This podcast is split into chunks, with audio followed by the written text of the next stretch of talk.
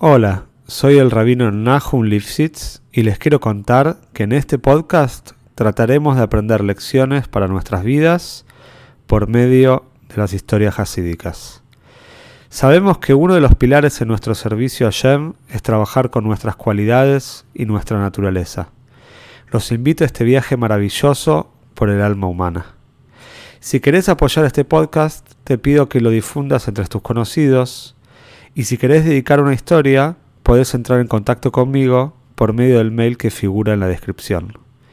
Te deseo que disfrutes la historia y puedas encontrar una gran enseñanza. Esta historia es para broja y tzloje de la familia After.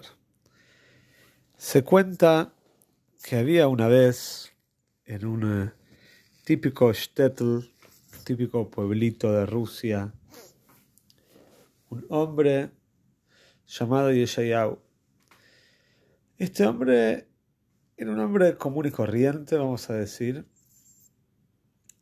Una persona muy trabajadora. No era una persona pudiente. Pero, a pesar de eso, tenía una mitzvah, había un precepto que solía cuidar y atesorar de manera muy especial. Era un hombre que le gustaba mucho con su familia hacer agnosas orgen, recibir invitados en su casa.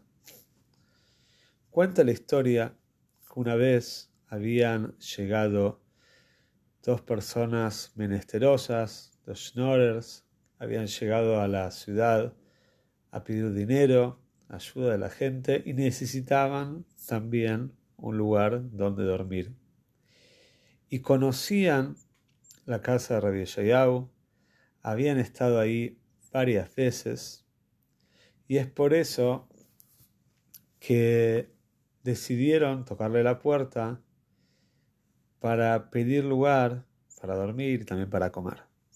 Rabbi Yehya Yau los recibió con alegría, como solía hacerlo. No siempre tenía el dinero suficiente para poder comprar la comida para tantos invitados.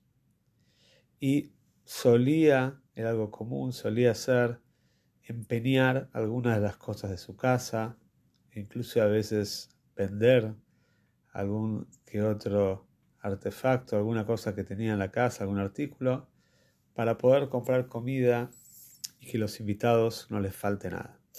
Y así fue que durante la estadía de estos dos hombres, también de repente llegó el rebe de la ciudad. El rebe llegó de manera repentina a la casa de Rabbi Yehya Yau y llegó con la intención de hablar con Rabbi Yehya Yau. Tenía que hablar de un tema comunitario. También Rabbi Yehya Yau trataba de dar tzedoque, a pesar que, como dijimos, una persona que le costaba mucho, pero también daba tzedoque. Y cuando llega el rebe a la casa de Rabbi Yehya Yau y ve que Rabbi Yehya Yau está ocupado haciendo agnosas orgen, recibiendo a los invitados, con muchísimo esfuerzo, con privaciones personales de él y de la familia, entonces se asombra, ve una casa muy humilde, pero realmente tan calurosa. Y entonces del alma del rebe le sale una bendición. Este rebe le da una broja y le dice: ojalá que puedas tener una vida ya sin ninguna privación, que puedas tener una casa muy grande, que puedas tener mucho éxito y que puedas cumplir la mitzvah de agnosas orgen con mucho más comodidad. El tema está que el tiempo pasó, la broja se materializó, la bendición se cumplió. Este hombre empezó a irle cada vez mejor en los negocios, hasta que llegó un momento que, gracias a Dios, Baruj Hashem, era muy rico, muy pero muy rico. Y se empezó a correr el rumor ahora que Yehya Yau no era tan amable con la gente que tocaba la puerta de su casa. Primero que ya Yehya Yau se había mudado, vivía en una mansión. Con el tiempo también puso a personal para que atiendan a las personas y también para que haya guardias en la puerta de la casa.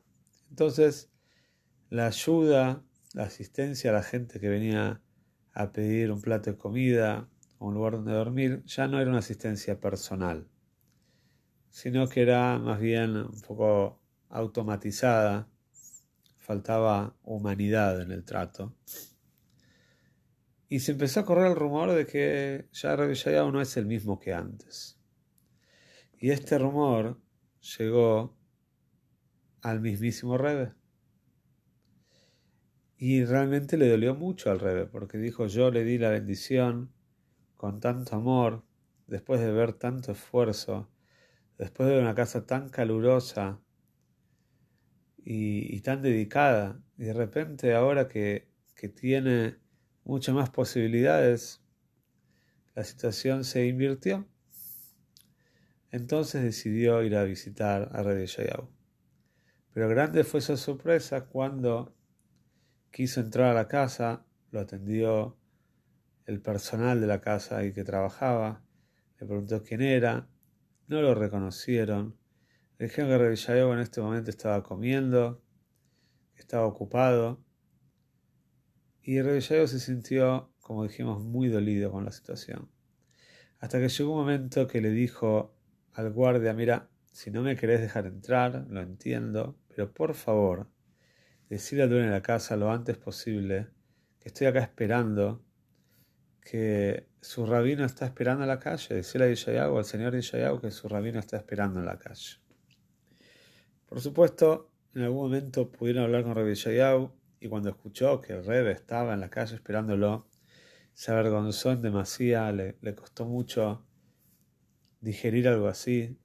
Tenía una buena neshama, una buena alma, Yehya Yau, y salió enseguida a recibir a su Rebbe. El Rebbe de repente vio una casa que no conocía, imponente, fastuosa. El Rebbe Yehya Yau le mostró la habitación para invitados, el salón, la cocina, el comedor diario, los baños. Era realmente una casa de estilo.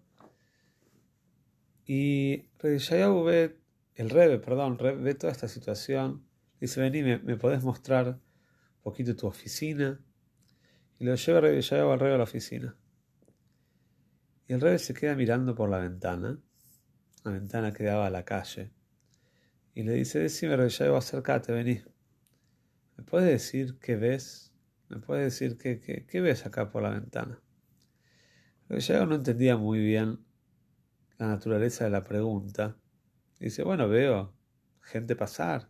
Dice: ¿y a quién ves? Dice: bueno, veo a gente simple, trabajadora. Veo a este, al otro, gente que él conocía. Veo a mujeres, a chicos, adultos, ancianos, todo tipo de gente. Empezaba a describir todo lo que veía. El Rebbe escuchaba pacientemente.